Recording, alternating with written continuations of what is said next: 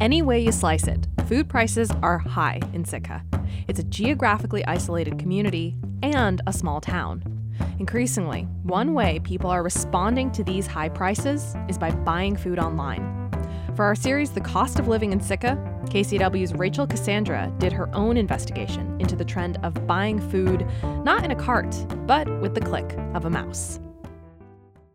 The thing about online shopping in Sitka is nobody wants to talk about it. I started out this piece thinking I would talk to a few people eager to share their online shopping tricks. Bing, bang, boom. I posted to a popular Facebook group, Sitka Chatters, and got a few comments. Several people were passionate about online shopping and food prices, but no one wanted to talk on the record about it. So I decided to dig in on my own. I went to the recycling center. All right, I've made it to the dumpster. And I'm going to get inside. I don't know if this is a good idea. This first box I see is Amazon. Got some bananas. A couple plain boxes. Alright, here's an Amazon box. Amazon. Amazon, Amazon, plain. Oh no, um, Oh. I'm doing a radio piece. That's a big Amazon box. What did you get in there? Oh, we got a gift for my grandchild's sixth birthday. Okay, cool. Definitely an Amazon purchase.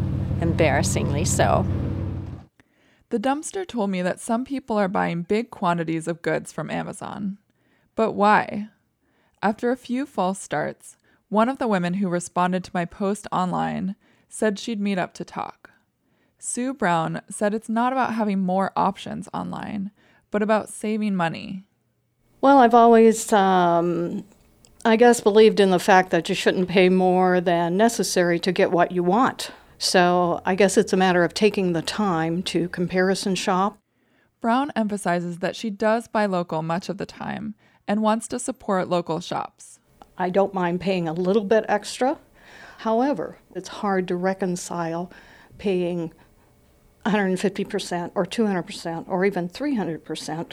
I have seen some items at the grocery store here in town versus what I can get them online with free shipping. Talking to Brown told me a little about the typical consumer buying food for the home kitchen. But what about people who operate a food business? North Sister Juice and Crepe Company is in a tiny strip mall. Behind the immaculate counter, aproned employees handle produce and blenders.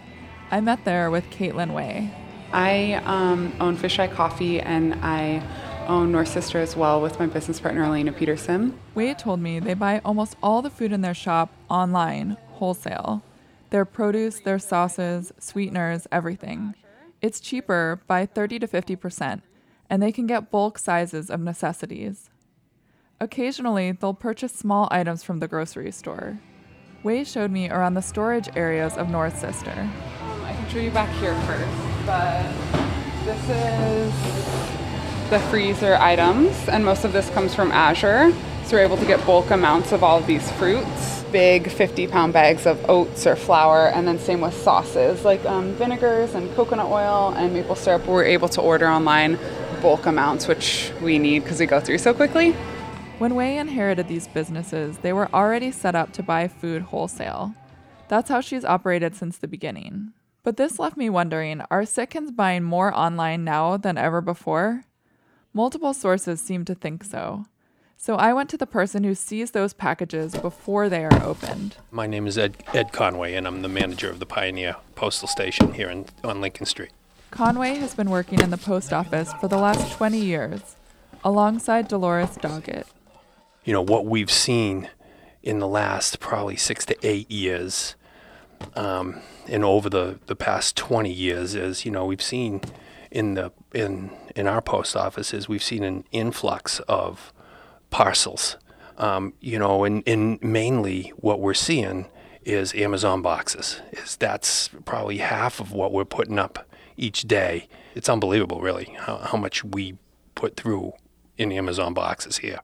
Conway says the biggest increase in Amazon boxes has been in the last four years.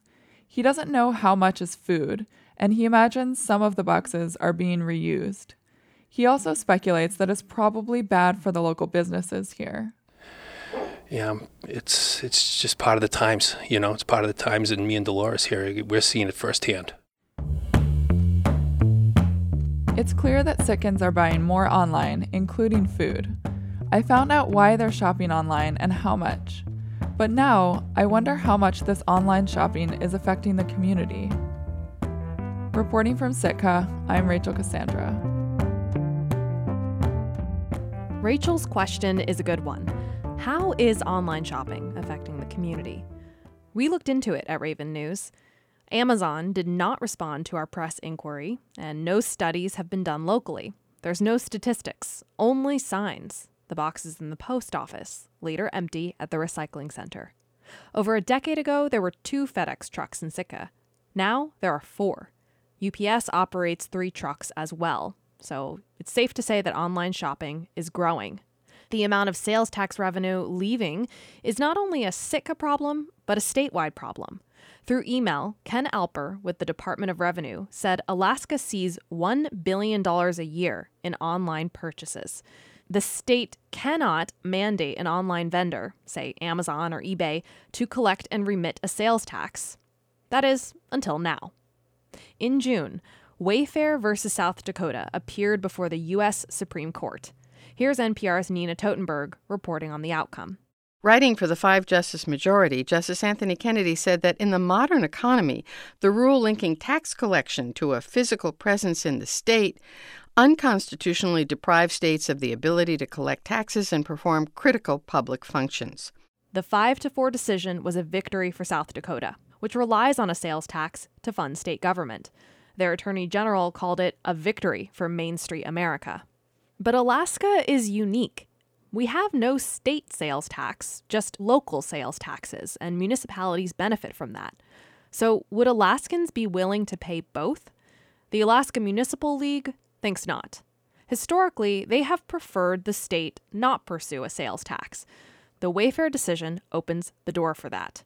It was a hot topic at the League's meeting in Denali a few weeks ago. Executive Director Nils Andreasen has more questions than answers.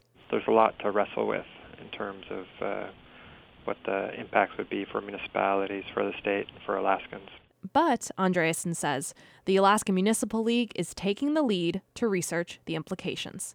They are putting together a working group to answer questions about the Wayfair decision and craft any potential legislation. Reporting in Sitka, I'm Emily Kwong.